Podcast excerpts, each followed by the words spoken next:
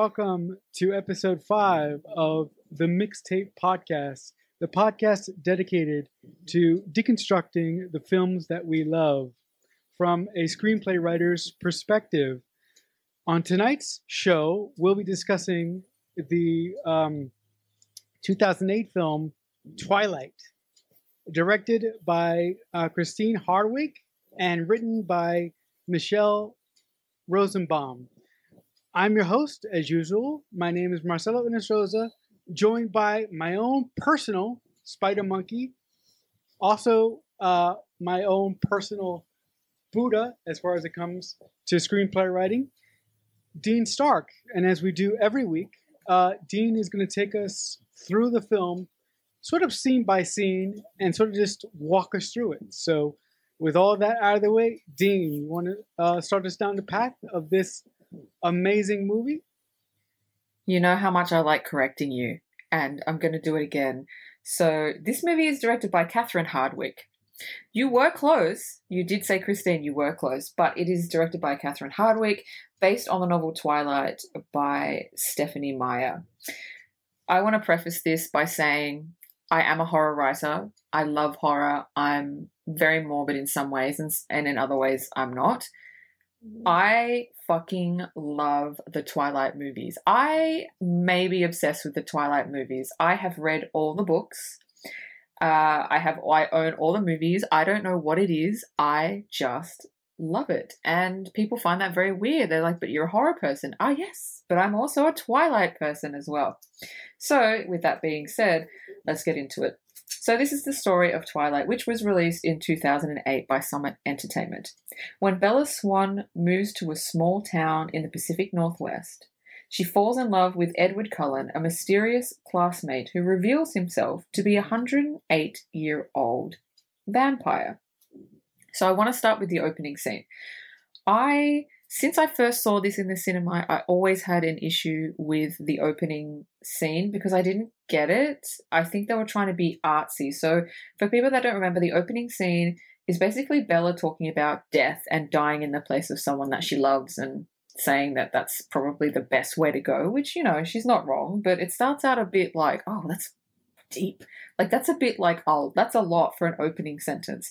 And the whole scene is a deer running in the woods, and it's running away from something, and then right at the end you see someone jump out and kind of grab the deer, and then it goes into more voiceover by Bella, and she's in Phoenix, and she's moving from Phoenix to Washington, to Forks, Washington, you know, with her dad, blah, blah, blah. But the opening scene with the deer, I don't know, it didn't work for me. It didn't show anything. If that wasn't in it, I don't know. For me, it didn't put anything into the story. What about you?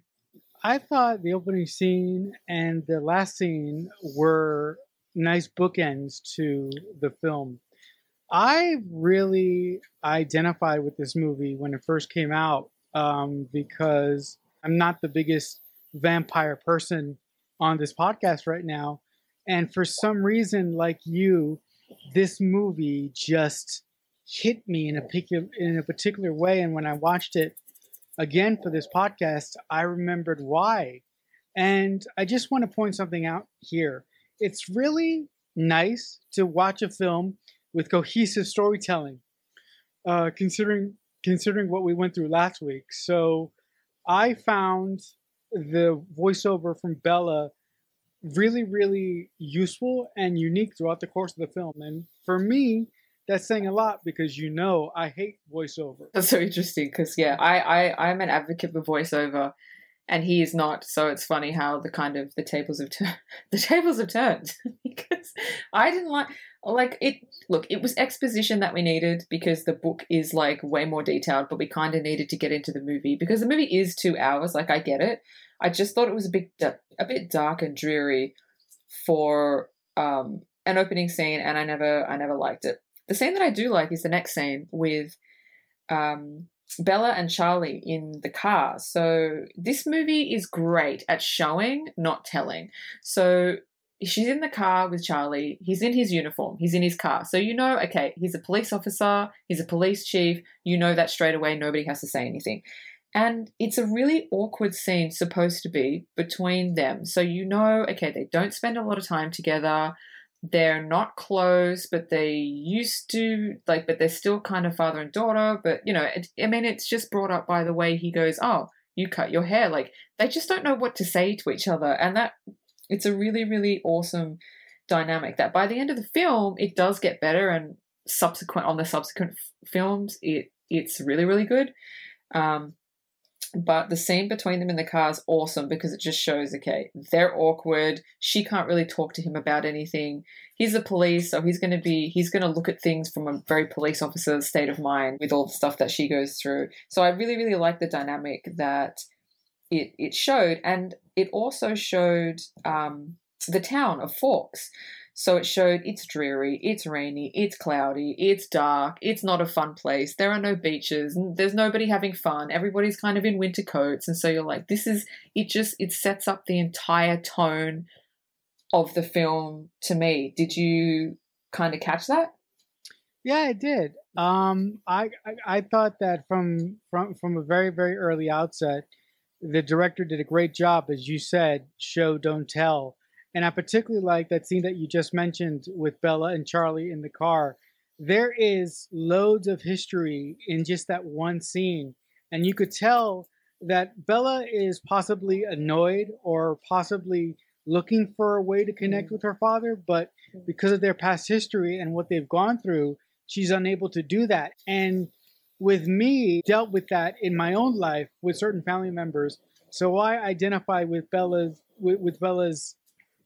reactions in that moment and her subsequent interactions with her father throughout the course of the film, because that to me just brought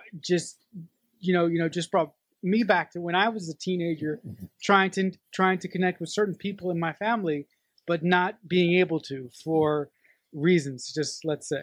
Yeah, it's a really great scene for people to connect with the whole family dynamic. So after they're in the car, they enter Bella's house, and I never noticed how bitchy this line of dialogue is, but it's so bitchy. So they enter the house, they go upstairs, and Charlie says, I've cleared some shelves in the bathroom. And then Bella goes, oh, right, one bathroom. And I'm like, what, seriously? What do you mean? Oh, I've only ever had one bathroom. Like, it's a luxury to have more than two bathrooms. And I'm like, I don't know. I felt like that line came off bitchy. I don't know. You probably didn't think so, but I thought it was bitchy. Like, oh, right, one bathroom. It's like, listen, you're lucky to have a bathroom. No, as a person who has been living in the same place for almost 15 years, I have one bathroom. So I know what that's like to deal with that. So, like you, I found that to be quite bitchy and quite abrasive and quick. But again, you know, Bella's being, you know, she's being thrust into a new situation. She's very, very, you know, she's very, very monotone and very, very one note. But I love the way that Kristen Stewart plays it, because a lot of people, I'm just going to go off just for a second.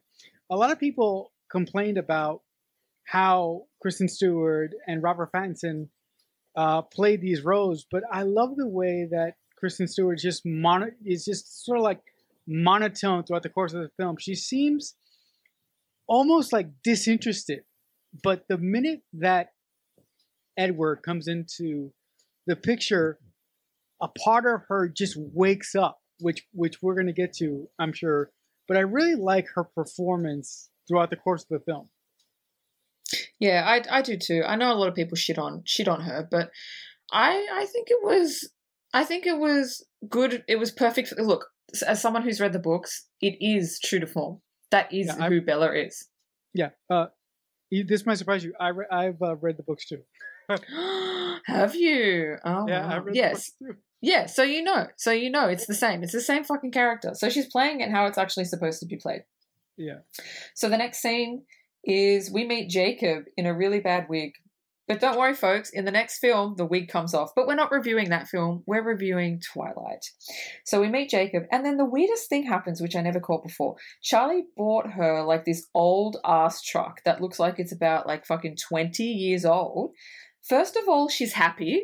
I don't know what 17-year-old would be happy if they got that like truck that looks like it's fucking falling apart. So that's one. I'm like, I don't know. And then she gets into it and Jacob says, you have to double pump the clutch. And I'm like, what? So on top of that, which no 17-year-old would be happy about getting, it's a fucking stick shift. Mm-hmm. And look, I don't know about America, but here we don't, it's not common to learn to drive a stick shift. In America, is that what you learn on to get licenses, or do you learn on an automatic? No, well, if you can drive stick, it's like an extra tool in your tool belt. If you can drive stick, it's easier for you to drive an automatic. But I can really relate to Bella's reaction. Sure, it kind of didn't make sense that Charlie would do that,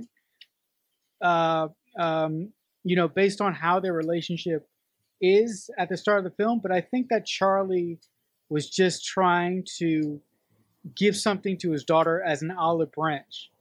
And as a screenplay writer, I'm willing to let that one go and just sort of headcanon it in my own head that Bella knows how to drive stick, or I would have had Jacob teach her how to drive stick throughout the course of the film. I think Jacob as a character in this movie is vastly underused, but with that being said, that's not my biggest problem. But the long and the short of it is, if you can drive stick, it's easier to drive automatic, if that makes any sense. Yeah, no, it makes complete sense. I just don't know why a 17-year-old girl would know how to drive stick shift. Right. It would have made. I mean, look, it's not a huge thing, no, but I was not. Just like, yeah. But on the truck, I really love when she pulls into the parking lot, because if you look, I love the way that Catherine directed this. If you look at the tones Catherine uses, the director, in the film, everything's really dreary. And then here comes Bella in this bright red truck, and it's the only thing that's colorful. Everything else is darker toned. Did you notice that? Yes, color tones. Yep, absolutely. Yeah, and it was a brilliant what's the word? It was a brilliant touch that contrast, she did. Right? Contrast. Yeah, contrast. That's the word. So moving on, we see Bella and she's awkward. She can't play sports. She's indoors playing like volleyball, and then we meet Mike and Jessica. Yeah, in the gym. I love Jessica. I she's like the comic relief. She's hilarious. She's passive aggressive. She gaslights Bella a lot. She does it in a funny way. She doesn't do it in a bitchy way. She doesn't do it in a way that you hate her. She does it in a way that you like her. Now, she says something really funny. She goes, aren't people from Arizona like really tan?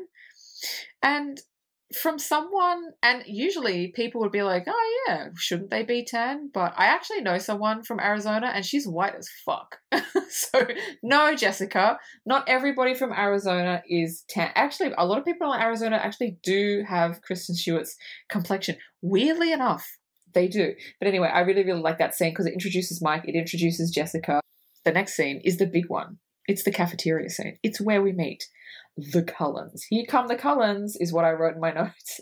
So Jessica and Bella and Mike and a couple of other students are having a chit-chat, and then Bella notices these people walk in and they've got a kind of like an air about them, and Rosalie and Emmett enter first, and then Alice and Jasper, and then the big reveal of Edward. I mean, look, I'm just going to say it. Robert Pattinson is gorgeous. I mean, he fucking just is. I mean, even now as Batman, he's fucking gorgeous. And when I saw him in Twilight, I was like, oh my God, he looks like Edward. Like, a lot of people had an issue with him being cast. Oh, he's not Edward. But as soon as he walked into that cafeteria, as soon as that camera went on him, I was like, oh, the camera loves you, baby.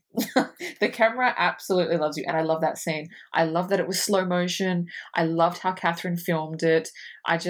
There's nothing that I don't love about that. It's just, you know what, as far as dramatic entrances go, that's pretty fucking dramatic, but in a good way. Yeah, the only thing that I could hear in my head when Robert Pattinson entered the cafeteria, I guess this is my fault because I'm in the film nerdosphere. When Robert Pattinson was announced as Batman and these fucking morons didn't know what a fantastic actor he is, all they would say is, Twilight boy, and I'm like, you idiots! Robert Pattinson is a fantastic actor, and once the movie comes out, you guys will be throwing shit at his feet to play Batman forever. But that's neither here nor there. I love how the scene is directed because Edward is the last one to come in, and as he comes in, Kristen Stewart as Bella sort of just turns her head slightly and just stares at him, and I'm like, you want to eat him, don't you? I'm like, oh yeah, I want to eat him. We all want to eat him. So I love the way that scene is directed, but one of my favorite scenes in the film is when Bella first goes into science class, and she steps in front of a fan. It's a fan, yeah. And the fan blows her scent all the way to Edward, and I love the way that Robert Pattinson plays the disgust look, and I'm like, motherfucker, you just got your first hit of heroin, didn't you? And I'm like, I fucking love this. Because again, the writer of the film could have done it a different way. But like you said, a lot of this film, a lot of their relationship early on is show, don't tell. And as a screenplay writer, that is really, really important for you to do when telling a story. Yeah, you could see straight off, like, there was a problem. Because how many other people would have walked in front of that fan? The teacher would have walked in front of the fan, and I don't think he had that reaction. But with her, it was just like a visceral, like, I'm going to puke right now. Like, I just, like, he'd eaten, like, somebody's shit or something. Like, that's what it was. It was so dramatic, and it was so, like, extra on the next level. But it had to be because of what he explains later on when we get into the movie. But I thought that was a really good reaction. And, yeah, again, a perfect example of showing, don't tell. I like reviewing Twilight in the order that we have, because we're reviewing a movie that's actually written, like, cohesively, not like last week's movie, The Forest, which made no fucking sense. So this movie actually makes sense, and they have and it has character arc, and it shows it doesn't tell. Like, it's got everything in it. So yeah, I think this is a good sort of offset to the movie we did last week. So let's fast forward a little bit in the story to the cafe scene. Now, listen, you know what I'm going to say. Bella and Charlie, they sit down, they have this really yummy food in front of them. Nobody fucking eats.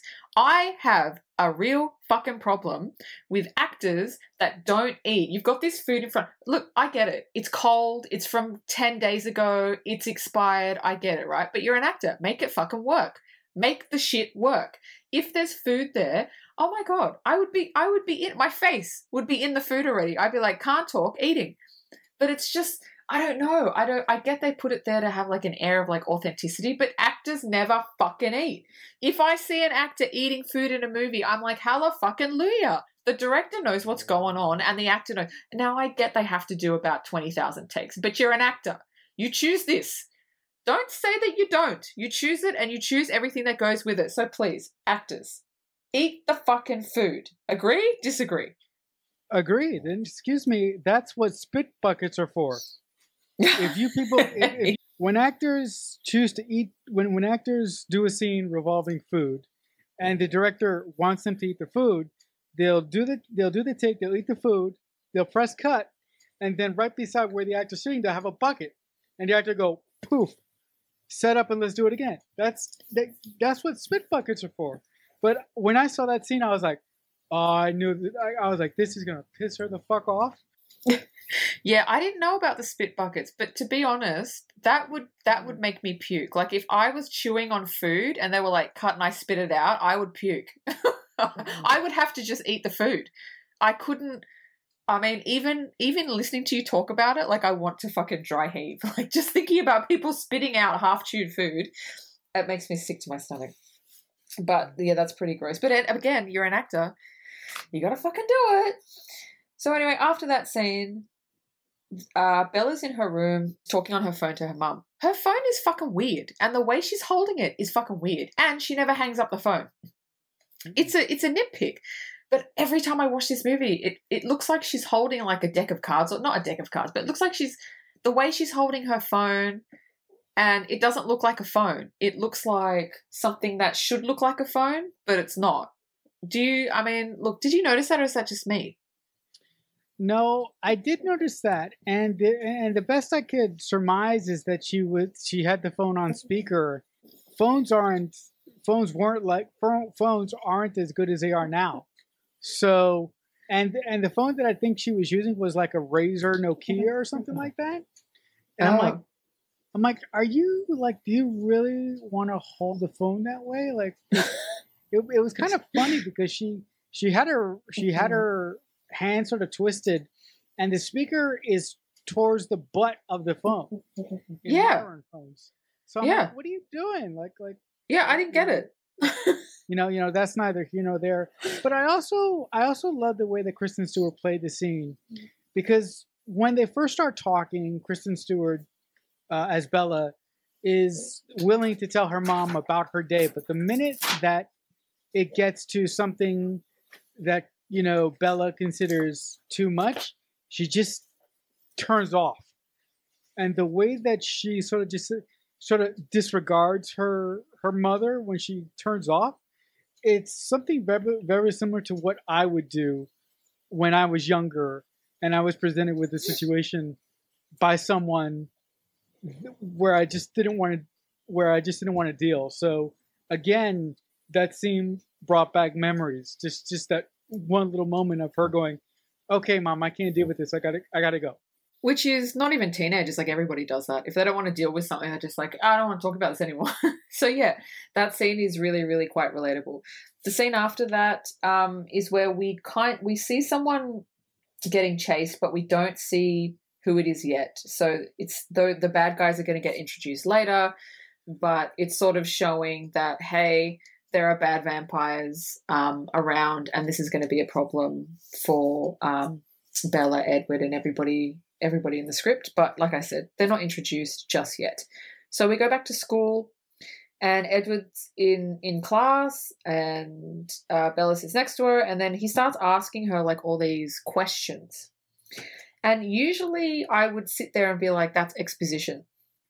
But the reason it wasn't exposition is because later on we find out he reads minds, and hers is the only mind he can't read.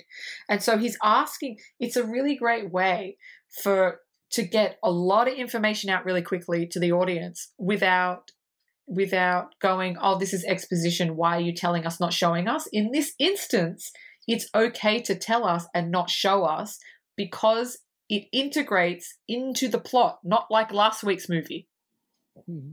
Yeah, the screenplay writer of this film really ran into a gold mine when it was put in the book that Edward can't hear Bella's thoughts, because that is like a free pass to use exposition and have it explained in the context of the script. So that was really wonderful, but that's not my favorite use of exposition.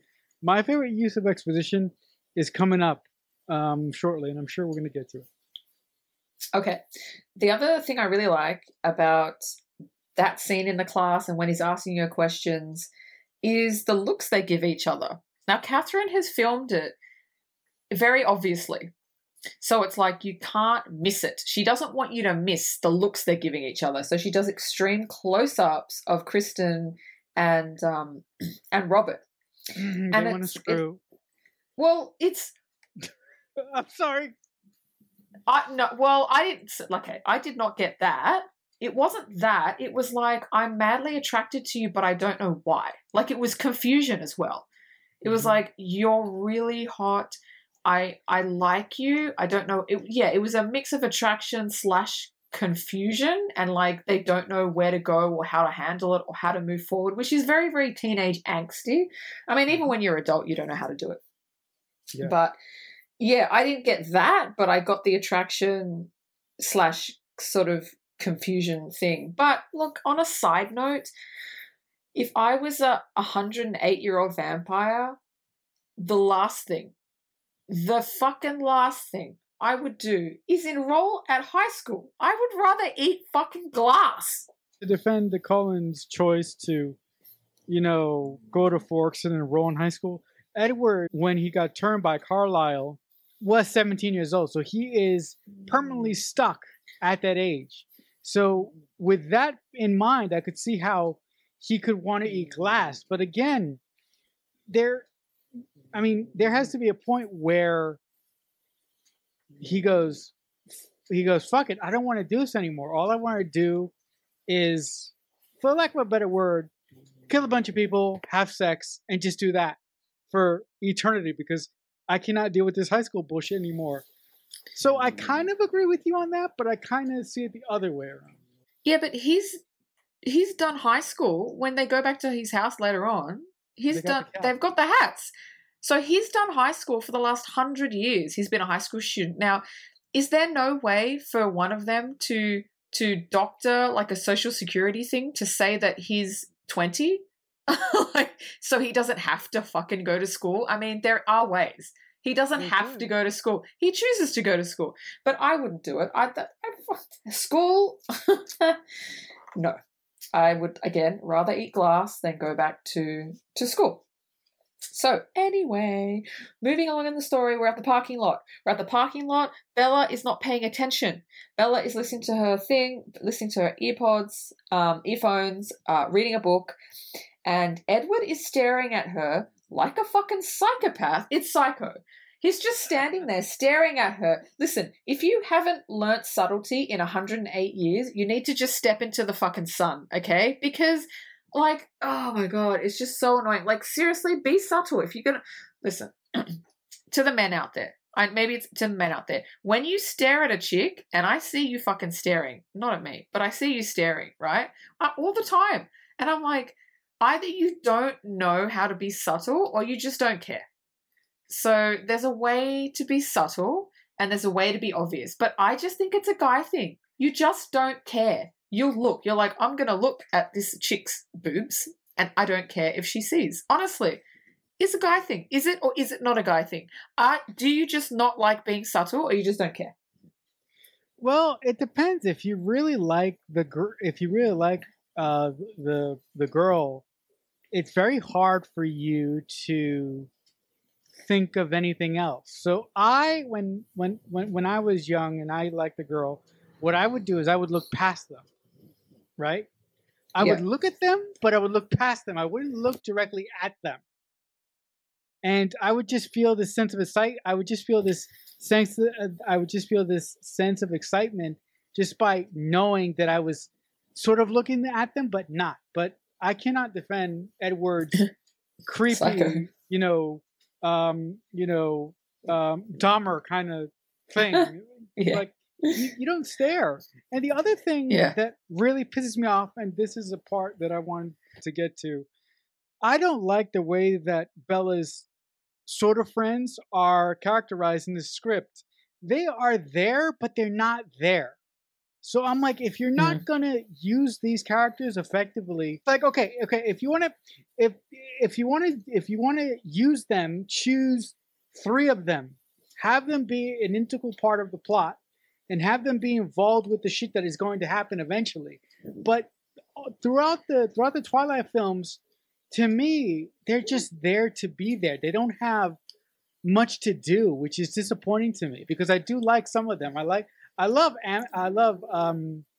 Anna Kendrick in a very early role, especially. I think we passed it already, but the part where they're all sitting in the cafeteria and they're thinking of things to write essays about or something, and Bella goes, "Oh, you should talk about eating disorders," and the camera pans over to Anna Kendrick, and she just has this look on her face. Yeah. And I'm like, yeah. So I really didn't like the way that the screenplay writer handled that aspect of the film. And that's why I find her friends to be annoying and unnecessary. Well, I have a different point of view because her friends actually push the plot of the story forward. She meets Eric. And because she met Eric, she sat with them. And because she sat with them, she got background on the Cullens. So her friends actually gave her information that she wouldn't have necessarily had. So they actually pushed the plot forward and for the audience, gave the audience like what we needed to know. But by telling Bella, they gave us what we needed to know. And at a scene coming up when Bella goes to get the book, and then Edward shows up. The only reason she's there is because they're going dress shopping and she's like, oh, so she went with them. So again, they push the plot forward. And there are a couple of times where it's like they are necessary to push it forward. Like, for example, there is a scene where Edward doesn't show up to school for a few days because it's sunny. Bella asks Jessica, where are the Cullens? And Jessica says, again, giving us much needed information, they don't come to school when it's sunny. And so it's like, oh, and that also puts it in Bella's head, pushes Bella to realizing that they're actually vampires. So there's a lot of stuff in the script that they say and they do, and especially in the subsequent movies, that actually have a lot of information for us, but also for Bella. Yeah, I think it's that just because they're background characters, really. Like, they're not, it's the stories about Bella and Edward. I mean, that's it. That's not about anybody else. So every other character is kind of spinning in their orbit around them, but it's not about them. Look, I understand what you're saying, and I completely understand where you're coming from. But you know me, when I write scripts, I like to use all my characters very, very effectively. So I don't like putting in characters into scripts, even if I use them to push the story forward here and there, you know? Yeah, no, I know what you're saying. But again, like if it's based on a book and you kind of want to stick to the book, maybe you had to do that because, yeah, they couldn't have had a bigger part because then the movie would have been like 5 hours long, and right. you can't take them out of it because they give integral information. So I don't know. For me, I thought that they were in it perfectly, but obviously for you, you didn't. So yeah. Moving along in the story, the car, she's in the parking lot, Edward's staring at her like a psycho, and then a car comes. And look, I paused that and I slow motioned that. The angle and the way that the car comes at her is unnatural. Okay. First of all, they're in a parking lot. Why is he going so fast? That you can't go that fast in a parking lot with kids walking everywhere and there's cars. And second of all, the car is actually coming sideways.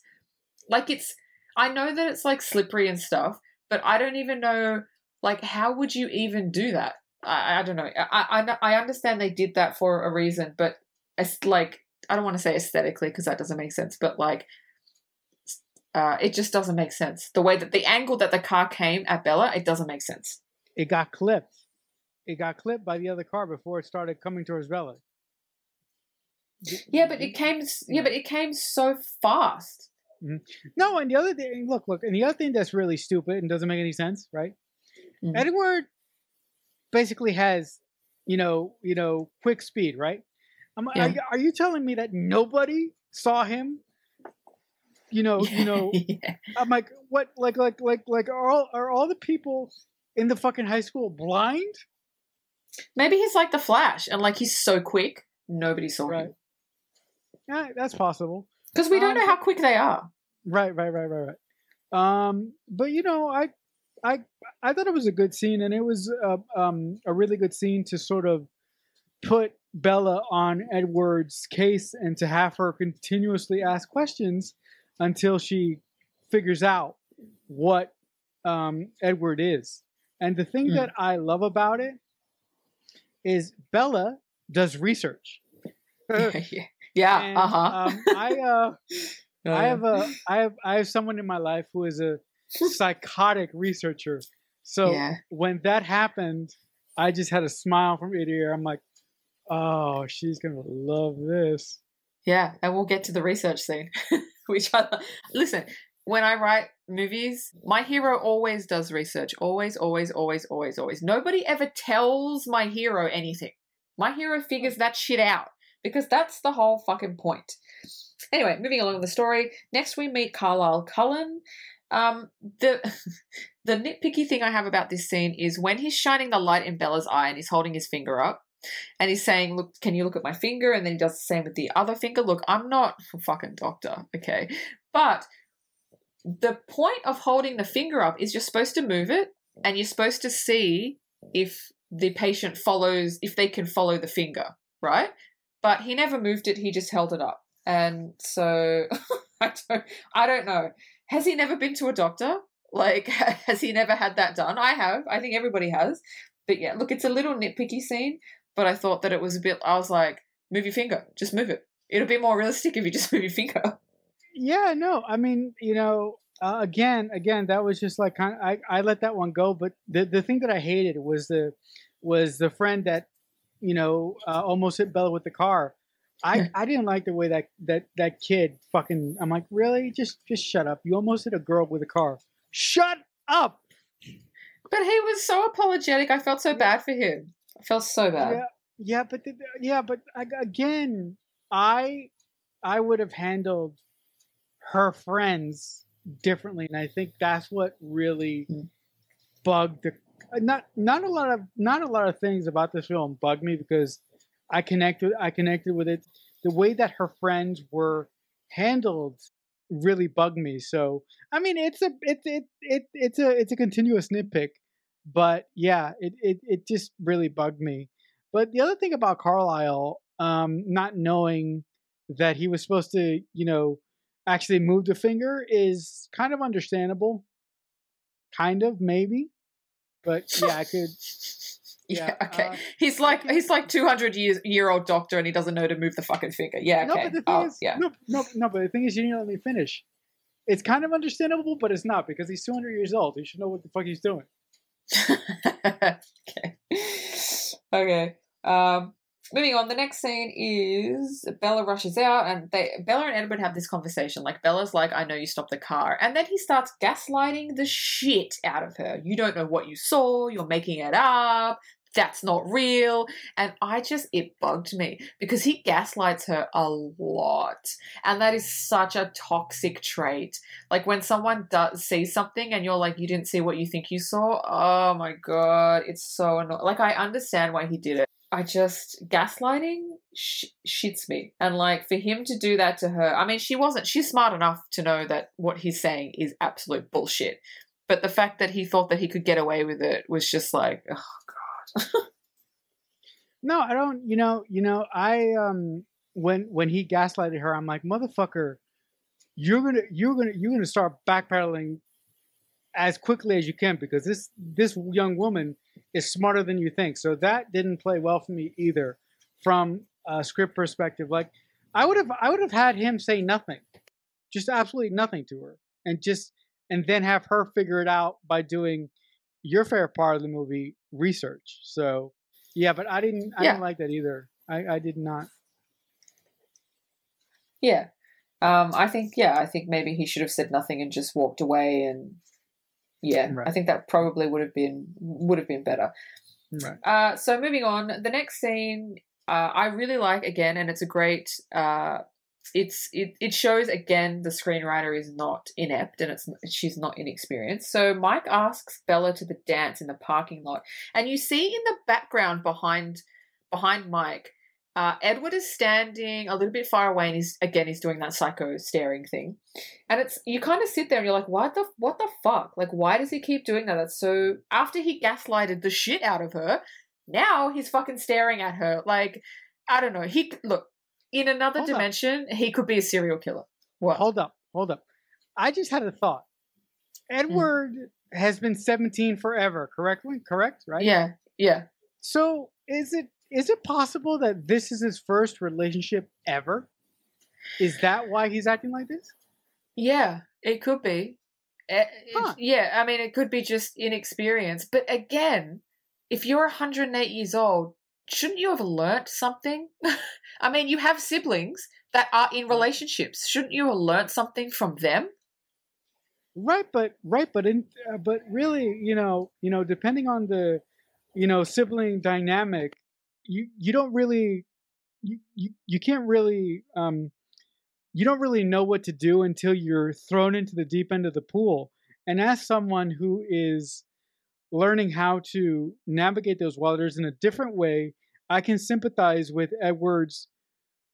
Well, I can't sympathize with his behavior because it's just Dahmery-like and it's dumb and stupid. But I could sympathize with him not knowing how to handle a potential relationship with someone that he likes, even that he's like 200 years old. So I could sympathize with him to a point.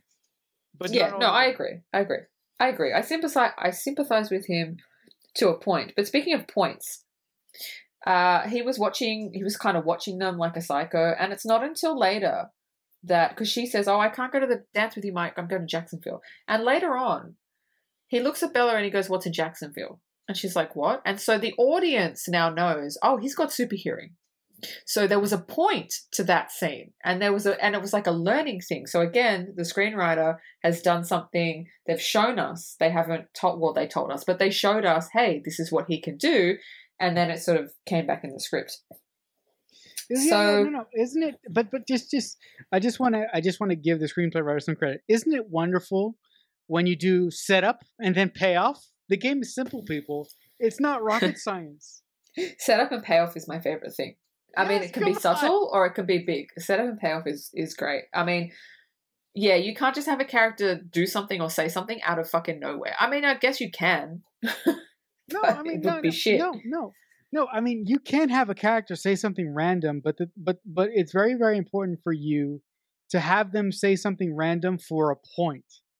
Everything that you do in a script has to have a point, and it has to be driving towards something. It can't just be there to be there. Yes, I absolutely agree. So the next scene. Okay, so let's talk about the random buffet in the middle of the cafeteria. This is where we see the apple scene, where Bella drops the apple. We don't actually have cafeterias in Australia. We've got canteens where we can buy food, but we don't have cafeterias. Now, you have to fucking tell me. The random buffet in the middle of the cafeteria that only fucking serves salad, is that a thing? No. Absolutely not. No fucking way. Because I have seen American cafeteria food and salad ain't on it. No, that's not a thing. In my high school, we had chicken fingers, pizza, but you know that section was quartered off away from the cafeteria. You know, it was part of the cafeteria, but it was like in another section. It wasn't like smack dab in the middle of the fucking cafeteria. Yeah, I was like, that's weird. Not a thing. Yeah, so no, thank God, because I was like, that's from everything I know. I was like, that is like, yeah, fucking. You know what? You listen. Let's just divert 1 second. You know what I'm like when I see American TV shows or movies that are set in high school and they're in a cafeteria and the kids are eating like tomatoes and celery and like lettuce, and I'm like, that's not real. That is a fantasy. That is not. I know what they're trying to say, but what the fuck? It's like 2 pieces of lettuce and like a little cherry tomato. And I'm like, oh yeah, that's more fantasy than fucking anything. Anyway, sorry, I've diverted. Let's get back to the script. So I really like the next scene. It's the beach scene at La Push, and Jacob's there with his friends. And this pushes the story forward. This is when we take a leap in the story. And it pushes everything. So we get information from Jacob, because he's talking about his Native American tribe and he's talking about the Cullens. And we get a little bit of backstory on the dynamic between the Cullens and the Native American tribe. And then Jacob says, well, it's just a story. So he doesn't believe it, but Bella does. Bella's like, oh, with everything she's sort of seen and heard, she's like, that kind of sounds like a thing. And also we get information that the Cullens are not allowed on his tribe's land. And so I was like, oh, okay, so this pushes the story forward because hold on. There's a scene in between of when we're finally introduced to James, Victoria, and Laurent, and they're torturing a victim, and we finally see the trio, which are the bad vampires. And I really like them. Look, do I think James looked a bit cheesy with his shirt off and his man bun? Yes. Did I love Victoria with her big red hair? Yes, that was awesome. Did I think Laurent was awesome with his dreadlocks? Yes, I did. Could they have done James a little bit better? Yes. But overall, I really liked how they designed and made the villains, the bad vampires, look. What say you? Yeah, they were fine, you know. They were a little bit better than discount Walmart vampires. But again, you know, this first film really, really is about Bella and Edward, and like my co-host said, everybody else in this film is sort of circling their orbit. So with that aspect and with that in my head throughout this conversation, I am a little bit more forgiving for the weak villains in this movie, because I'm like, you know what? I could have just watched this movie for the relationship between Bella and Edward and the history between the Cullens and Jacob's family. I didn't even need the fucking vampires, but I didn't need the fucking bad vampires, but I understood why it was there. So I thought it was all right. Yeah, I mean, look, if it was a standalone movie, it would be flimsy, but it's not. And all that storyline that's set up in the first one with the villains, it's spread over three films. So it's basically just a setup, which is why they're not in it much. Whereas in New Moon, Victoria is in it a lot.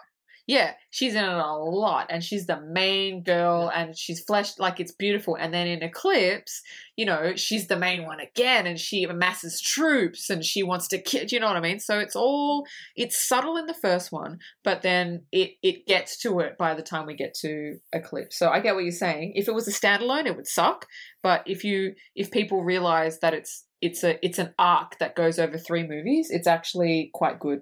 Because watching this movie, like, it just brought back so much stuff for me when I, you know, initially watched it back in 2008. I really, really want to watch this trilogy again and look at it through the eyes that I have now. I think I'm going to appreciate it more. Not to say that I didn't appreciate it when I initially watched it, but I think I'm going to appreciate it more now as an adult and a different person. I think for me, to be honest, I did not enjoy watching Twilight taking notes. It took me completely out of the film, and it took everything I love away from it because for you watch the film, but for me, I take like mass amounts of notes, and I'm constantly pausing it and writing down and looking for things and going, okay, let's talk about that. Yeah. So it just ruins it for me. On you go. What else you got? So we're up to my favourite scene. It's the Bella doing research on what Jacob said. I fucked that up. Let's try that again. Don't take that out, though. I love when I fuck up. We're at my favourite scene. It's the Bella doing research on what Jacob said scene. I finally got it out. So she's doing mad research on the internet. She researches his tribe, and in researching his tribe, she comes across a book. And in coming across a book, she finds a bookstore, the only bookstore that has this book. She marks it down. She wants to go. She needs this information from this book. And then we get to it pushes the story forward, right? It pushes it forward. So then we hear that Jessica and I can't remember the other girl's name. What's her name? The other girl with the glasses? It's not Alice. Oh, God, I totally forgot. I totally forgot. I don't know. I got nothing. Anyway, so they say they're going to this town that has this bookstore, and Bella's like, oh, my God, I'm going to come with you. So she goes to this place, and listen, when they're trying the dresses on, Bella's such a bitch. She's so uninterested. She's not even looking. She's like, yeah, it's great. She's like writing in her book, yeah, it's great. She's not even looking at them. Like, if I was Jessica, I'd be like, why are you here? Like, and she's like, oh, I just really want to go to this bookstore. And I'd be like, well, fuck off then. Like, what the fuck are you here? You're not looking at me. You're not helping. Like, you want to go to this bookstore. That's the only reason you're here. Fucking go to the bookstore. Stop sitting here being depressed. I don't know. It's just fucking, it was so fucking annoying. It was so fucking annoying. So anyway, she goes to the bookstore. She gets the book. She leaves. It's at night. She's by herself. She starts getting harassed. Edward shows up, rescues her, and then they're in the car, and he's all like fucked up because he can hear their thoughts and he could hear what they were wanting to do to her. And she's confused. She doesn't know what's happened. And then we get to the restaurant scene. The restaurant scene I like and I don't like, okay? There's a few things I like and I don't like. I like the restaurant. I like the way that it was filmed. The ambiance of the way that she shot it was really, really nice. The waitress's haircut. Can we just fucking talk about that for 2 seconds? What the fuck is that hairstyle? Tell me, you saw it. You can't not see it. It was right in the middle of the frame of the fucking camera. Mm-hmm. Cruel and unusual. That's what I would say. It looked like someone died on her head. Poor actress. This poor actress that had to go in for hairstyling, and they're like, you know what? Let's do something different. Let's do something fabulous. Let's just go all out. She's like, let's do it. And then, like, you know, it's like one of those TV shows where they're like, you haven't seen it yet, and they turn you around. And I reckon she looked in the mirror and went, fuck, is this what we're going with? This is what I'm going to be remembered by. The waitress that has that fucking weird, fucked up fucking hairstyle. This is what she's going to be remembered by. But anyway, it's not that I didn't like it. It's just that it was just like such a weird haircut for a waitress to have. Like, I know waitresses, they don't like that's like I've just come back from the salon. Anyway. Yeah, no. This whole scene really had an effect on me when I watched the movie the first time. And it had an effect on me now, because this diner scene inspired me to write a similar scene.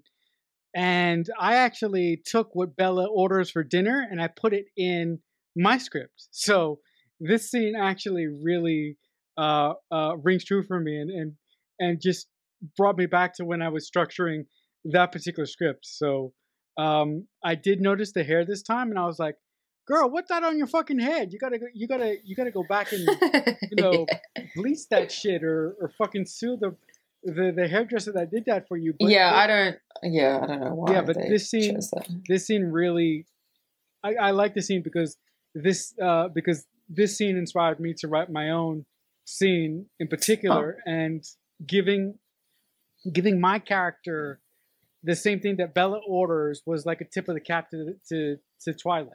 Yeah. No, that's really, really cool. Really, really cool. So speaking of what she ordered and didn't fucking eat again, so she orders mushroom ravioli, which is fucking yum. Fucking yum. And it looks yum, right? It's delicious.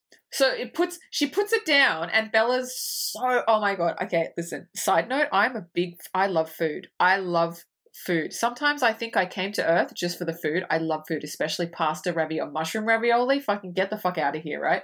I love it. And the look on Bella's face when she puts this beautiful ravioli, mushroom ravioli in front of her, it's so disinterested. And I'm like, how disrespectful to that food. She doesn't even pick up a fork. She's just looking at it like it's like a pile of fucking puke or something. And I'm like, oh my God. And again, she doesn't fucking eat it.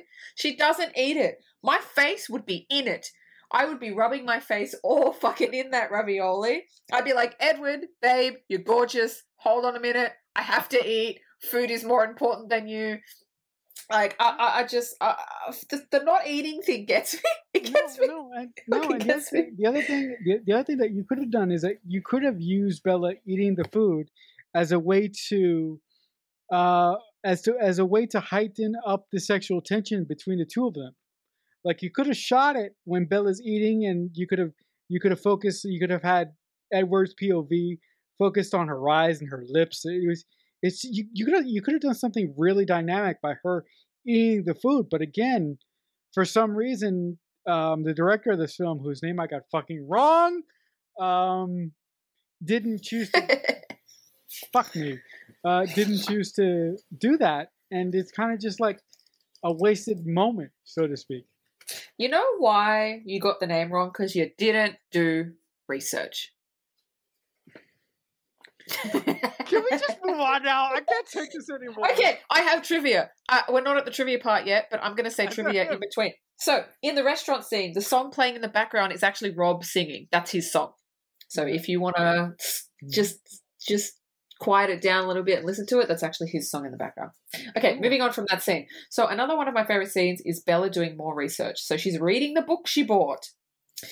And it shows there's pictures and it's showing keywords like cold ones, pale faces. And she's like, oh, hold on a minute. And then she's saying she sees everything in there that super strong, can't go out in the sun. And she's like, oh, okay. And then she figures it out. And she's like, okay. And this is a brilliant example of screenwriting, of good screenwriting, when the protagonist figures the shit out on their own. And everything that led up to her actually figuring it out was plot pointed in the story.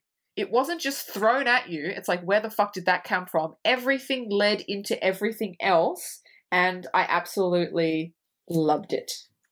It's perfect. It's perfect. It's like throwing hats on the ground, and then by Bella doing all the research, it's like Bella had a big string, and she put the hats together. It was just brilliant. I had absolutely no problem with that because it just worked. Yeah, it was a perfect example of how to move a plot forward by showing, not telling, and having characters help the protagonist sort of maneuver them into the right direction. Yeah. So the next scene is the big scene. It's the big scene of the movie. I know I said the cafeteria was the big scene, but I lied. I'm sorry. The big scene is the confrontation in the forest scene. That is the big scene. So Bella kind of looks at Edward, walks past him. The look on Edward's face is like, I'm in trouble, fuck, right? Like any man would think if someone like Bella looked at them like that, like, I fucking know. And she walked past him and he's like, fuck, okay, cool. So he follows her into the forest, and then there's that. It's one of my favorite scenes because she's figured it out. She's trying to tell him, and then he's like, say it out loud, and she goes vampire, and then he's like, you know, how old am I, blah, blah, blah, how old are you? And then he says, you know, 17. How long have you been 17? A while. The dialogue in the whole movie is great, but this dialogue is, I love it. I love everything about that section. Okay, the next section, maybe not, but this section I loved. Now, then he starts acting like a psychopath. He's like, all right, well, you know I'm a vampire. And then he starts going, I'm strong, I'm a killer, I'm this, I'm that. And I'm like, calm your farm, mate. Calm down. She's just discovered you're a vampire. You don't have to bare your teeth yet. Just ease her the fuck into it. But no, he's like grabbing trees and like throwing them across. And I'm like, chick, relax. You can do it in a nice way. But he's just like full on about it. And then he says, you need to see what I look like in the sunlight. And I'm sitting in the cinema and I'm like, this is going to be amazing. I want to see what he looks like in the sunlight. Oh my God. And then they're like running up the mountain. I'm like, oh my God, what does he look like in the sunlight? Is he going to burst into flames? Like, what is he going to look like? And then he bursts into flames with the fucking voiceover.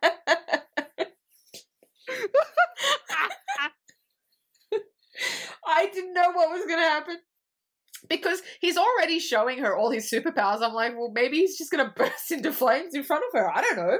But I was like, this is going to be good. And then he steps into the sun, and what did we get? Glitter Barbie. That's what we fucking got. Fucking glitter Barbie in the sun. And I was like, that's not a... No, really, step into the sun. What is it? What are you trying to show us? And I'm like, no, the sparkles, no. And then he's got this really serious look on his face. He's like, this is what I am, Bella. And I'm like, you're glitter Barbie. This is what you fucking are. And then he goes, this is the skin of a killer, Bella. And I'm like, what?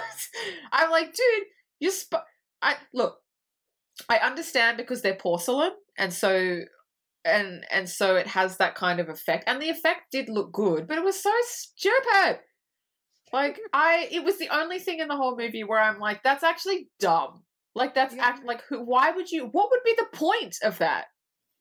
Yeah, no, this scene played completely different for me because of personal experiences, and I'm going to try and go through this as quickly as possible.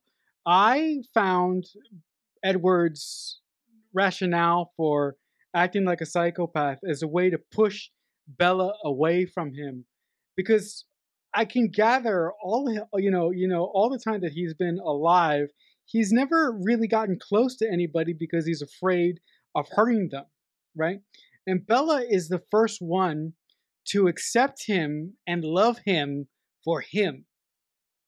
And as someone in my life who was looking for that for a large part of my life, and until I got it from someone, and I'm lucky enough to still have that person in my life, that feeling of wanting to repel because you're so scared of opening yourself up to someone, but then to have that someone say, no, I'm not going to run away. I'm going to be with you and I'm going to stay with you because I want to, and I'm not afraid of who you really are.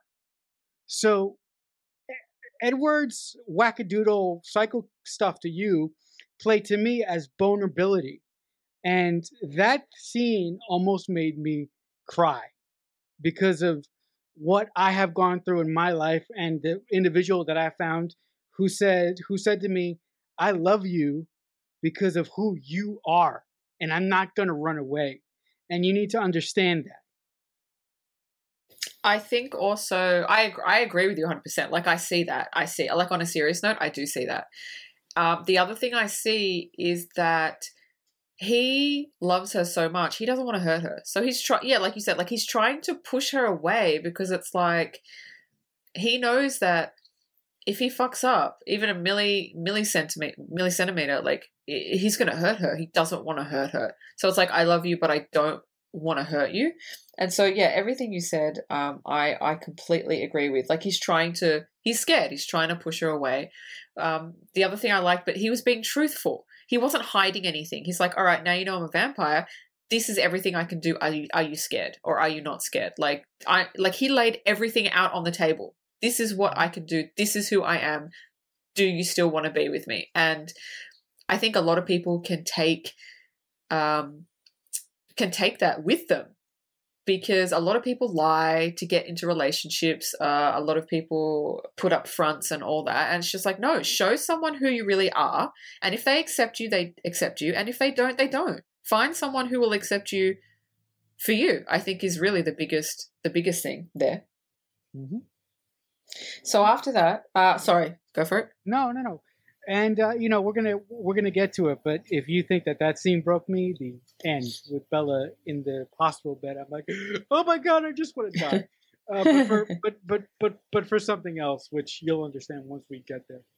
All in all, I thought this scene was written very, very well and very, very romantically. And I just want to say something about the vampire shining diamond shit. That's stupid. That doesn't make sense. It's dumb. But I appreciate it because I kind of understood what they were going for. But again, I would have done it differently. Like, I probably would have had it in there, but I would have done it differently. I wouldn't have had it. I would have chosen something else. It was ridiculous. It's just ridiculous. It's ridiculous. Yeah. What's the point? Yeah, what is the point? Yeah, I would have had him burn. It's not that I would have had him burn. It's just that in all the movies, the sparkle thing, it doesn't make sense. There's no point. Work. There's no point to it. It's just to put it in there. It's just, oh, that's why they can't go out in the sun. It's like, well, why don't you just it's stupid. It's dumb. Because isn't their skin as hard as diamond? Is that why they I think it is. But is that ever explicitly said in the first film, or is that no? That's way down there. That's not even in the second one. I think it might be in the second one. Okay. When she goes to the Volturi, but it's not the first one at all. Oh, that's a great scene too. Oh my God. Yeah, it's a good scene. Oh. So anyway, one of my favorite lines in the script, because I'm a romanticist at heart, is when he's looking at her and he says, you don't know how long I've been waiting for you. And I was like, oh my God. If anybody said that to me, I would die. I would actually die. No, actually, that was very triggering to me for reasons, and we'll just leave it there, because that really rang to me as me saying to myself my entire life, I need somebody who just gets me for me. And again, I was lucky enough to find somebody who said, I'm here. I'm not going anywhere. And you are beautiful inside and out, and you are special. I mean, listen, guys, I know this is beginning to sound like an afternoon special, but all the things that have happened to me in the last 2 years made this film so much more relevant now than it did when I initially watched it. Yeah, movies tend to do that. they tend to, when you watch them once and then you watch them 10 years later, most of the time it is more relevant now because you have a deeper understanding of yourself and of what the characters are trying to say. And so it kind of triggers you in all different great ways. Yeah, yeah. Happy triggers. Happy triggers. The one thing I love about this movie, one of the other things I love, and you know I have an issue with this in a lot of movies, but not in this one because the screenwriter did a great job in showing intimacy without resorting to sex. Because a lot of, side note, there are a lot of movies where screenwriters and directors go, how are we going to show these people love each other? Let's just have them having sex. There are so many more different aspects to intimacy than the physical aspect, and it shows it in this movie with the scene in the meadow where they're just staring into each other's eyes. That's major intimacy. That got me more than a sex scene would get me, you know, because you can just it shows that they don't even need to be touching each other. They're just looking into each other's eyes, and you can see how much they love each other. And it was just a beautiful way that hopefully, you know, other movies will take note of showing love. Mm-hmm. No, I mean, you know me, right? If I'm going to have sex in a scene, it has to be inherent to the story and it has to make sense from a story aspect. When I write characters, I don't resort to sex. What I do is I have my characters act a certain way around each other, the way that they talk to each other, the way that they touch each other, the way that they handle their relationship. That is where I get my intimacy from. The only time that I put sex in a script is when I absolutely needed to make a point. Other than that, I don't use sex in that fashion when I'm constructing a script. Yeah, if I put it in, which is seldom, if I put it in, I always lead up to it. It's never just like, oh, you know, this person met this person and in 2 scenes later they're having sex. No, there's always a huge lead up of intimacy to get to that stage. But anyway, this movie does a really, really good job. And there's scenes later on which back up what I'm saying. So moving on in the movie, Bella goes to Edward's house and meets the family, and Rosalie basically says her piece. Now, would it surprise you if I said Rosalie is my absolute favorite character in the script because she's the only one that says what everybody's fucking thinking, and everybody looks at her like, oh, don't say that, Rosalie. Oh, no, like she's being bitchy, and I'm like, she's literally saying the truth. She's the only one that's like, you know what, I don't care. I'm going to tell you the truth, and what she says is true. It could out them. Like they just met literally like a week ago, and now he's outed himself. He's outed all them. He wasn't thinking about them. Like I would be pissed off too. But I get the other end where like Carlisle is like, no, he loves her. He loves her. And Rosalie's like, this is dangerous for us. Does nobody fucking see how dangerous it is?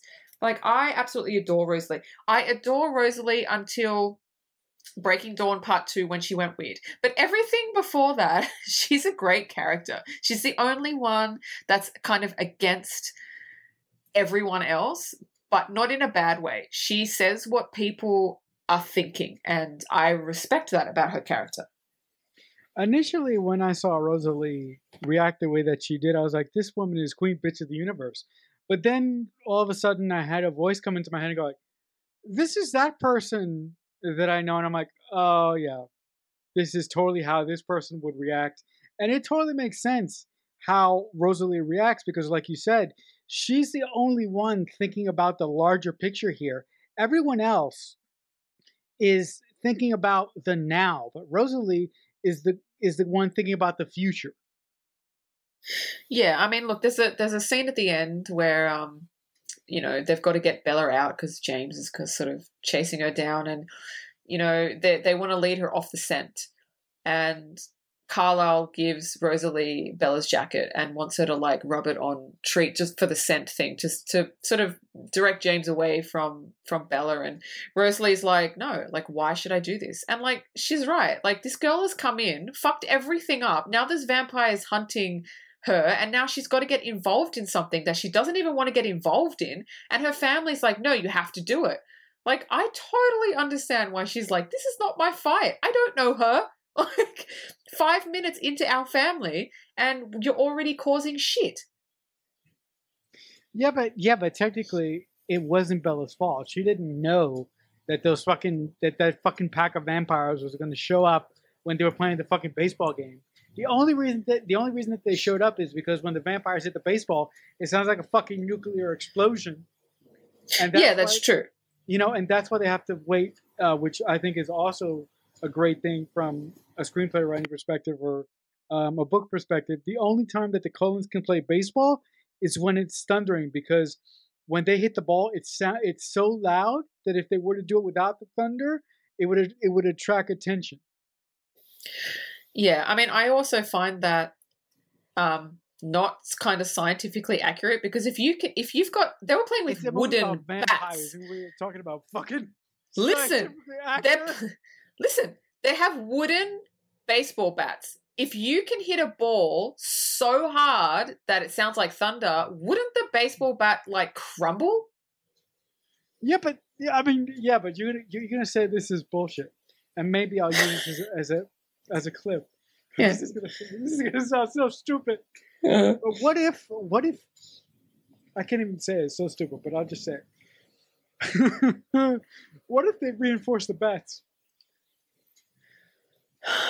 Like, no. Jesus Christ. Okay, maybe. But wouldn't they just use metal bats? Wouldn't that be better? Yeah, you have nothing. Better. You fucking have nothing. I got nothing. You got fucking nothing. You can't say nothing. You can't say shit. We're not even up to the baseball scene yet. Jesus Christ. All right, go. Okay, so where are we up to? Okay, so Edward takes Bella up to his room. And she takes a look around and she says, "What are you playing?" And she presses play, and he says it's Debussy. So Debussy is a classical composer. And look, yeah, he would know that because he's 108 years old. I get it. Like that's totally plausible. And then she turns around and says, "Claire de Lune is great." How the fuck does a 17-year-old know Claire de Lune? Just fucking tell me. Just fucking tell me. Okay. It would have been great. No, but she doesn't know that, but I'm going to fix it. Ready? At the beginning of the film, I would have had Bella get in the car, be playing a CD, and she would be listening to Claire de Lune. Right? Oh, that's good. Yeah. So if you did that, if you set that up in the first scene of the movie, and we backtrack to when Bella finally meets the Cullens, she goes upstairs to Edward's room, and they have that exchange. If you did that, that would explain the whole thing away. But without that, you're completely justified to say, as great as the script is, that's a hole that could have been easily fixed. I've seen that in a lot of movies where the teenagers are given dialogue, and it's like, how would a teenager know that? Like I was watching something ages ago, and one of the teenagers was talking about some book from like the fucking 18th century, and I'm like, what? It's like they wouldn't have known that, like a quote or something. And I'm like, screenwriters, think. No, but actually, that wasn't Scream, is it? I don't know. I can't remember. Like, but I see it a lot, and I'm like, oh my god, think about it. Did you know that when you were 17? Okay, depending on the character. If the character is smart and a bookworm and all they do is listen to classical music and watch and read 17th century books, okay, you've explained that away. But there's been no setup to say that Bella would know that. Again, I'm fucking nitpicking, but and I've always thought that. Like, how the fuck would she know the name of that? I didn't even know the name of the song until a couple of years ago. Like, it just was like, no, she's 17. She wouldn't know that. No, and actually, look. Usually on the show, Dean is the one that comes hard and fast with the trivia, but I do have one piece of trivia. The piece of music that Edward plays Bella on his piano is actually a piece of music that the composer of the film composed for his wife when they got married. So that piece of music is the actual piece of music that they danced to when the composer got married to his wife. Okay. I actually told you that, but that's actually not how it is. I told you that. So the piece of music, don't cut that out. It's hilarious. No, of course not. Okay. Why did I do that? So the Bella and Edward theme that Robert Pattinson is really actually playing on the piano because he can play piano. That theme was written by the composer to get his wife back. Him and his wife had had a fight, and he'd written that to get her back. Oh, yeah. And Catherine was asking him, "Do you have anything as a theme?" And he said, "Well, I have this." And she heard it. She said, "Yes, can I use this?" And he said, "Yes, you can use it." So that's the story. But didn't he ask his wife for permission first? I can't remember. I mean, he probably would have, but I can't remember that part. I'm not sure. Small victories, people. Small. What do you mean small victory? You have no victories. You know. There's no victory for you here. Take it. Come on. Put your head down and leave. You've had no victory. Oh. I'm sorry. Why do we work together? It's like, I hate you. Why do we work together? Because it's hilarious. So the next scene is a spider monkey scene, and he takes her into the treetops. What is it? Okay. So this scene to me, before you talk about that, this scene to me is very, very special because I mentioned up top that I can't remember if I mentioned this up top, but the first time I saw this movie, I ripped it off, and I watched it with a cousin of mine.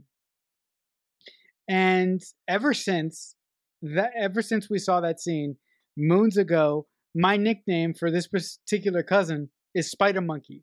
And that's the Spider Monkey thing came from this film. Oh, cool. So that's kind of nice, a nice little tidbit. When you watch the movie, it kind of takes you back to that type kind of scenario. Yeah. Mm-hmm. Yeah, very, very cool. Mm-hmm. So I love it when movies do that. That's very cool. Yep. Anyway, so he takes her into the treetops, and this is why I didn't like doing this, because I love this movie and I'm just shredding it. They're in a tree. Wait, excuse me. Well, hold up.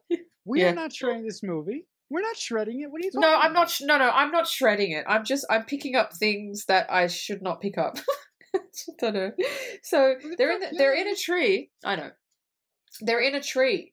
And Bella says, "This kind of stuff just doesn't exist." And I'm like, "Bella, you're in a fucking tree. Climb a tree. It exists." I just thought they got that so wrong. You're in a tree. You could have climbed it if you wanted to. It exists. I don't know. What are you talking about, Bella? No, but to defend her for a single moment, I think that she was referencing the situation. Not the fact that she went to the fucking tree. Well, watching it didn't translate like that. It's like, if you're going to say a line of dialogue like that, you better make sure you're in fucking Asgard or somewhere, because it just doesn't translate. If you're right. Standing in a tree, this doesn't happen. Well, it does. There's trees everywhere. People climb trees. Right. But anyway, I just thought maybe, and like taking her into treetops. I mean, like, that's cool. But you're a vampire. Can't you do like other shit? I don't know. And the other thing, how the fuck did she not fall?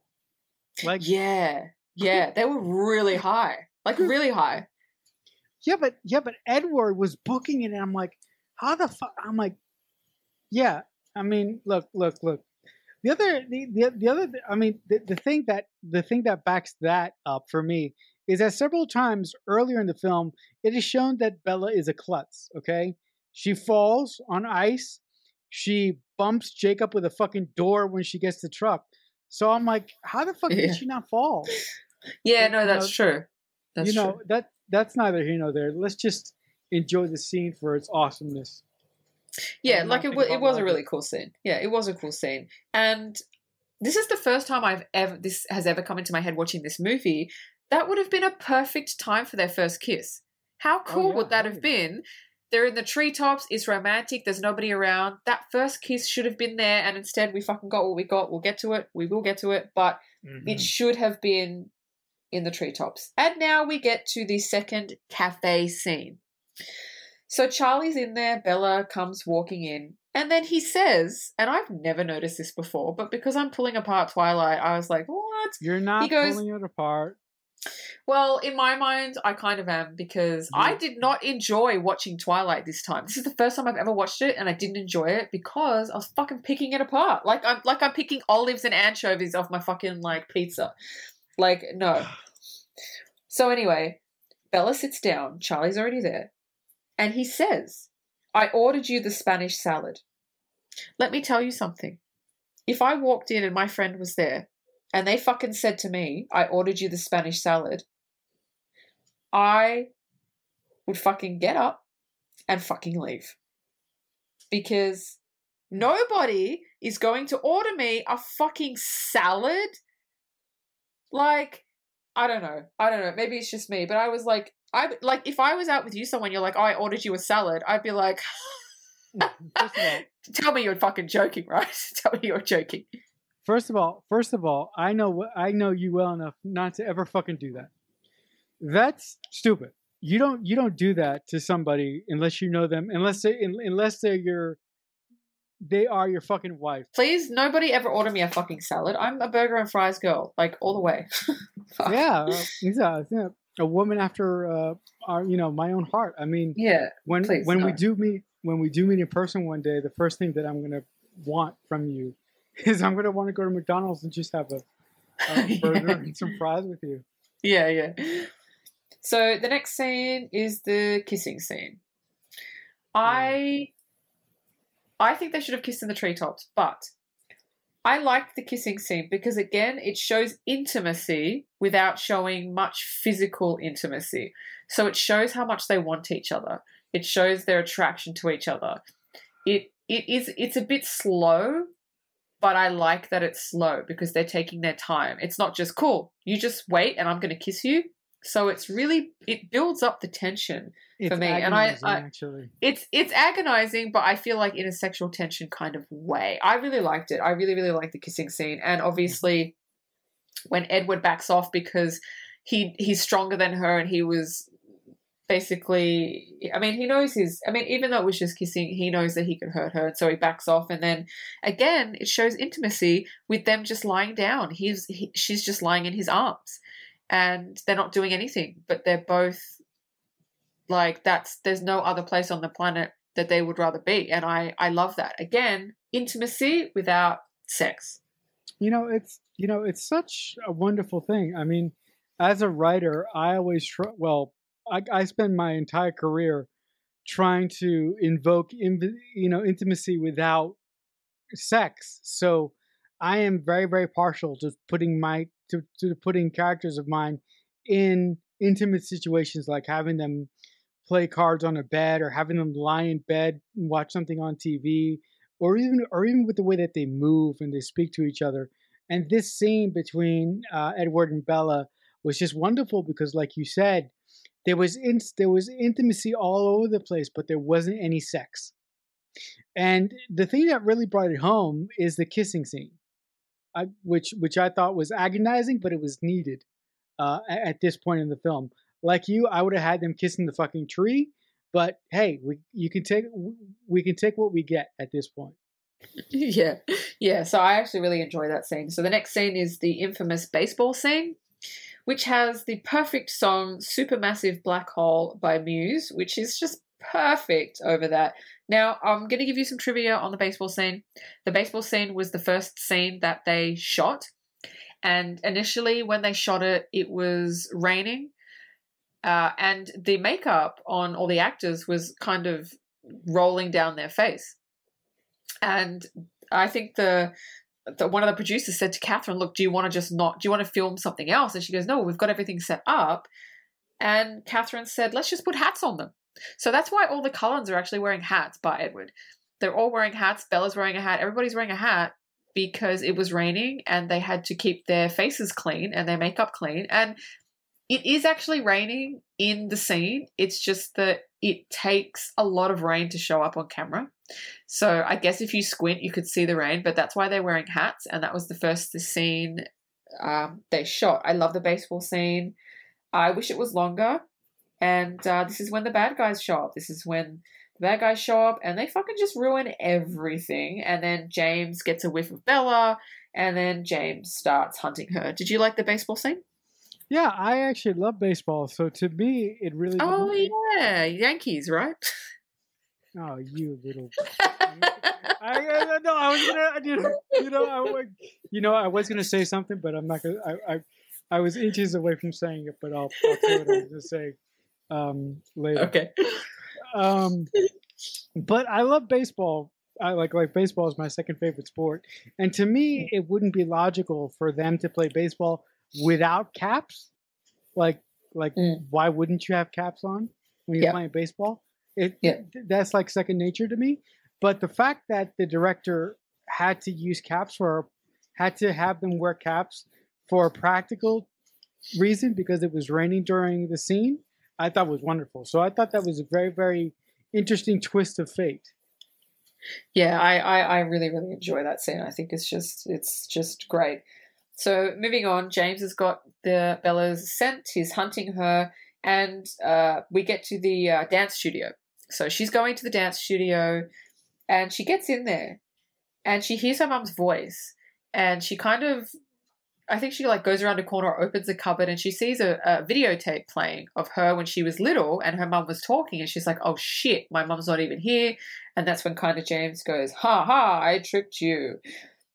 My issue with this is where did the tape come from? This is 2008. Nobody uses VHSs anymore. Why is there a VHS player in the dance studio?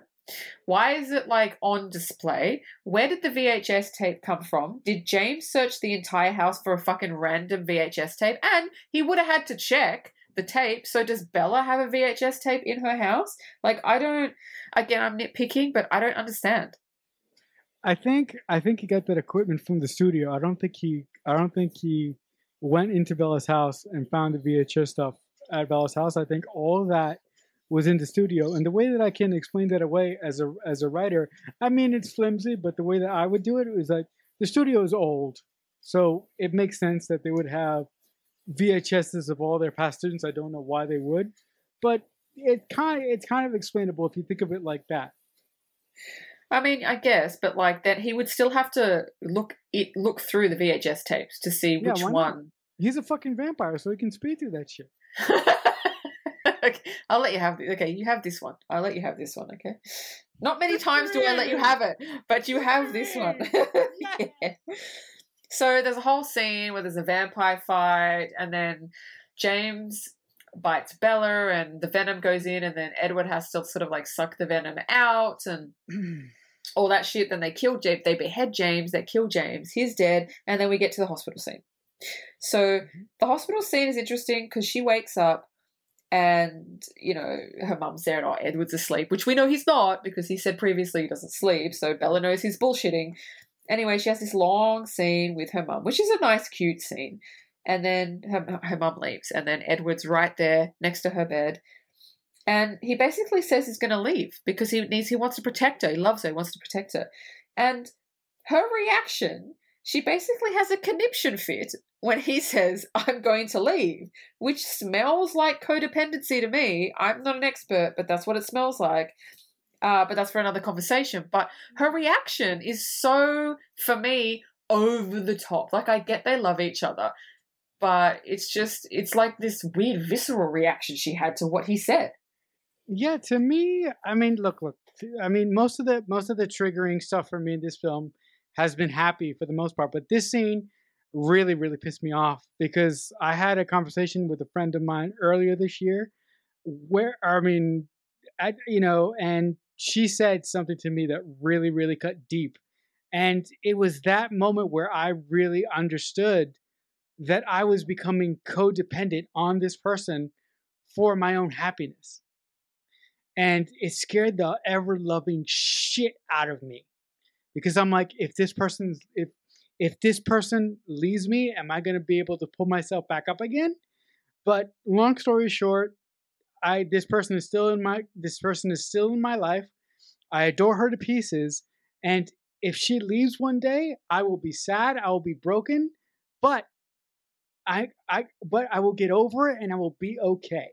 So that scene for me when Bella said, "You have to stay with me, you can't leave," terrified me to bloody bits because I was in that position with this particular individual, and I'm so happy that I'm past that, and I'm no longer that reliance on the friendship with this individual. And as a result, I think I can be a better person and a better friend to them because of it.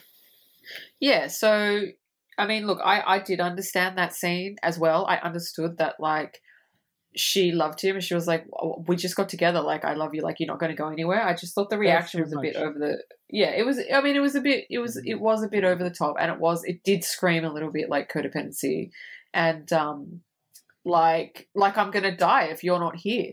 And that's not, like you just said, like, that's not good to put all your happiness onto one person, and if they're not there you're depressed. That's not good. But that's a conversation. That's another conversation. Yeah, people come into your life for various reasons. And the way it should be is people should lift you up and make you realize your own self-worth. So when those people leave for whatever reason, you can still stand up on your own 2 feet.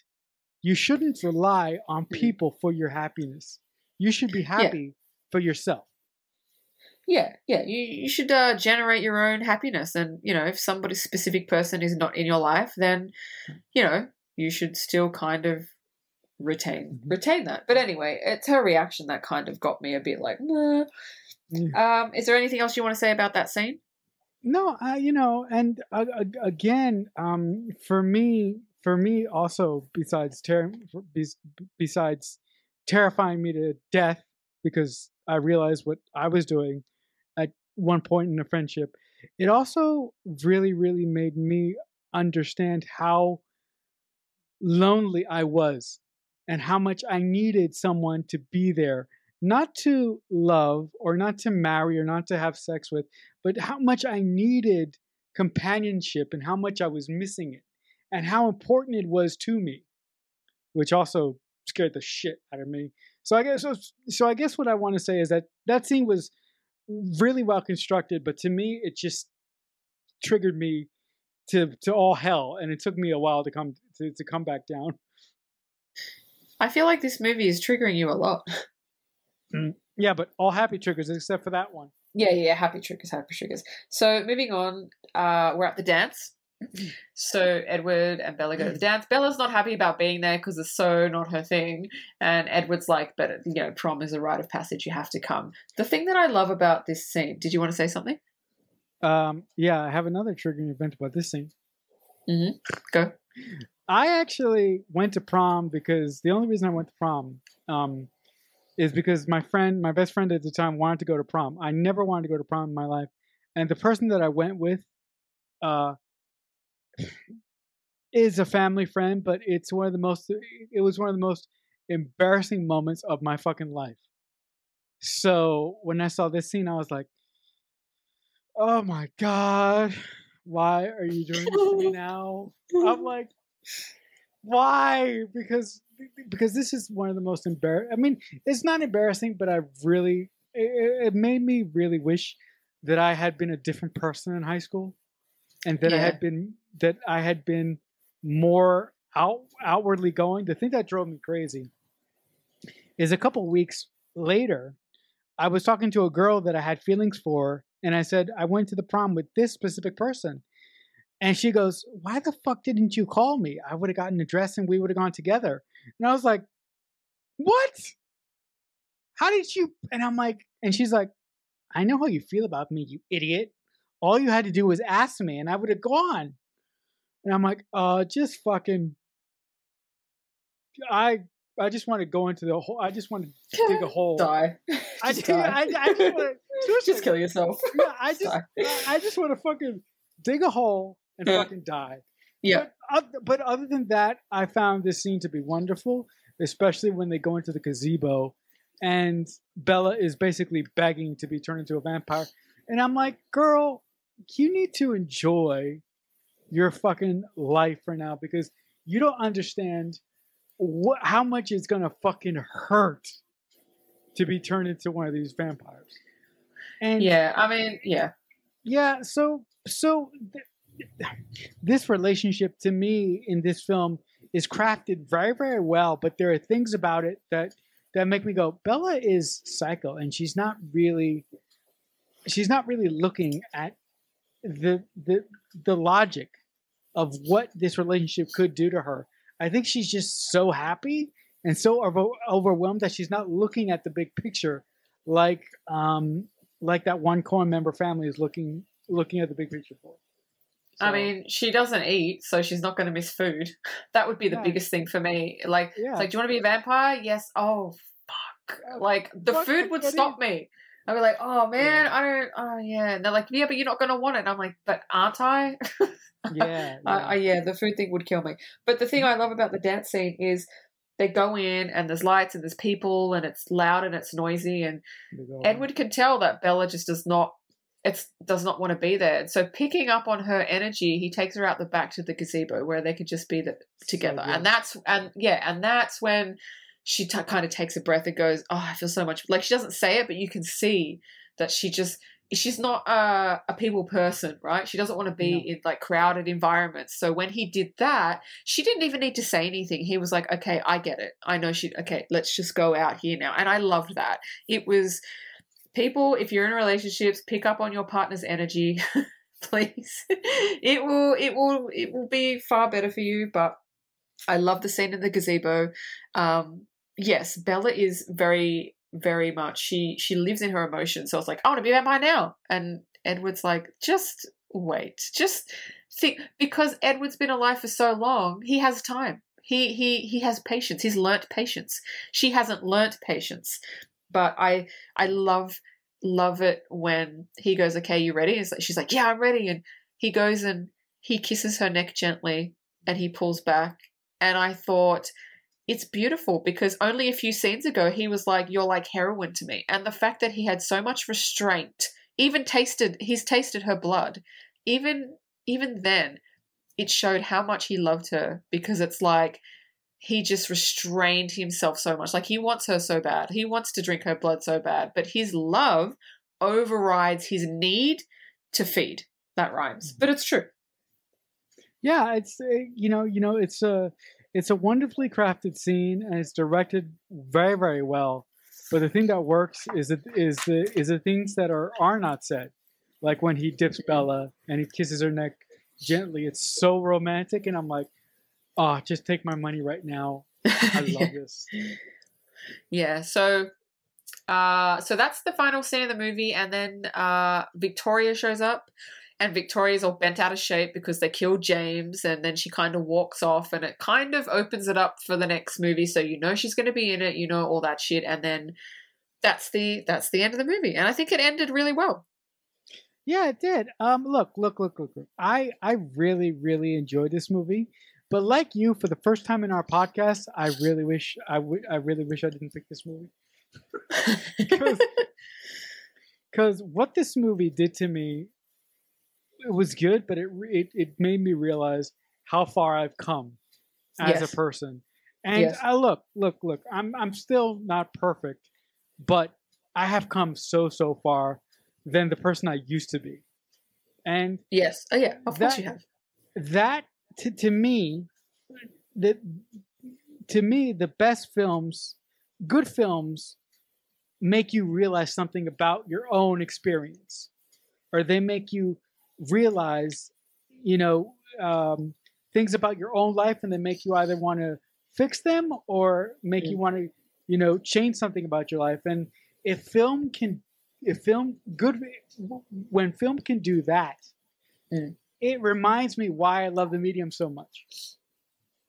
Yeah, when you get a film that's written like that and directed like that and does everything it's supposed to do and hits all the marks, I mean, it reminds you why you get into it. Not like last week's movie, but this movie reminds you, yes. Yeah. So, guys, I hope that you enjoyed this marathon of us taking apart Twilight, section by section. I can't guarantee if we're going to talk about the other ones. We're likely not going to do that. But if you like this episode, please leave us a like, a comment, or... excuse me. I got my trivia. Oh, yes, your trivia. I'm sorry. Excuse me. Listen. That victory you had before, I'm taking it away. It's gone. I deserve that. Go ahead. Go ahead. I completely forgot that. Excuse me. Hello. I put at least 10 minutes of work into this trivia, okay? I need to be heard. Okay, take the floor. I'm sorry. I totally forgot. I'm sorry. Are you ready for this trivia? Go. Okay, number one. The movie was shot in 48 days. What? Which is not long. It's not long. 48 days. Really? Yeah. Yeah. That's efficient. That's efficient, yeah. Everything had to be super quick. So, you'll like this. Henry Cavill, which, for people that don't know, Superman, was Stephanie Meyer's first choice to play Edward. Oh, my God. But he was offered the part but had to turn it down because he was contracted to The Tudors, which is one of my favourite shows. Also, Stephanie's first pick for Emmett was Tom Welling, which is, for people that don't know, he's also Superman. So she must have a thing with Superman. I don't know. Wow. I don't know. Brie Larson, who is what's her name? Pardon? Marvel. Captain Marvel. Sorry. Yeah. Brie Larson auditioned for the role of Bella. Oh wow. Okay. Interesting, right? So this is the last trivia I have for you. Mm. Jennifer Lawrence and Michelle Trachtenberg were considered for the role of Bella. Can you imagine Dawn playing Bella? It would have fucked me up. Oh, my God. Oh, my God. Fuck no. Excuse me. Oh, my God. Wait a minute. My head just blew off. Okay, look. Look. I am a Dawn apologist. I actually like Dawn. But Dawn from Buffy the Vampire Slayer series, for people that don't know. Yes, that would have fucked me up. That would have fucked me up more. I would have been like, oh, fuck no. That would have seriously fucked me up. I do have a small piece of trivia. Well, I do have a small tidbit. It's not trivia. Go for it.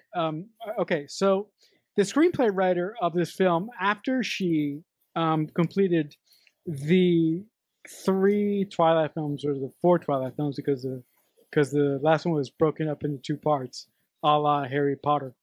The Twilight franchise made her the highest paid female screenplay writer at the time. So really? That's good. Yeah. This franchise really elevated her profile to the point where when Marvel wanted to do their first try at TV for Netflix, she was handpicked by Jeff Loeb, the guy who produced Agents of S.H.I.E.L.D., Luke Cage, Daredevil for Netflix. She was handpicked by Jeff Loeb to showrun and create Jessica Jones, which stars Kristen Ritter. Wow. So, yeah. Wow. Yeah, she's quite good. Yeah. Also, before doing Twilight, she was a writer and a producer on Dexter, the original series. Oh, very cool. Very cool. See, I didn't know that.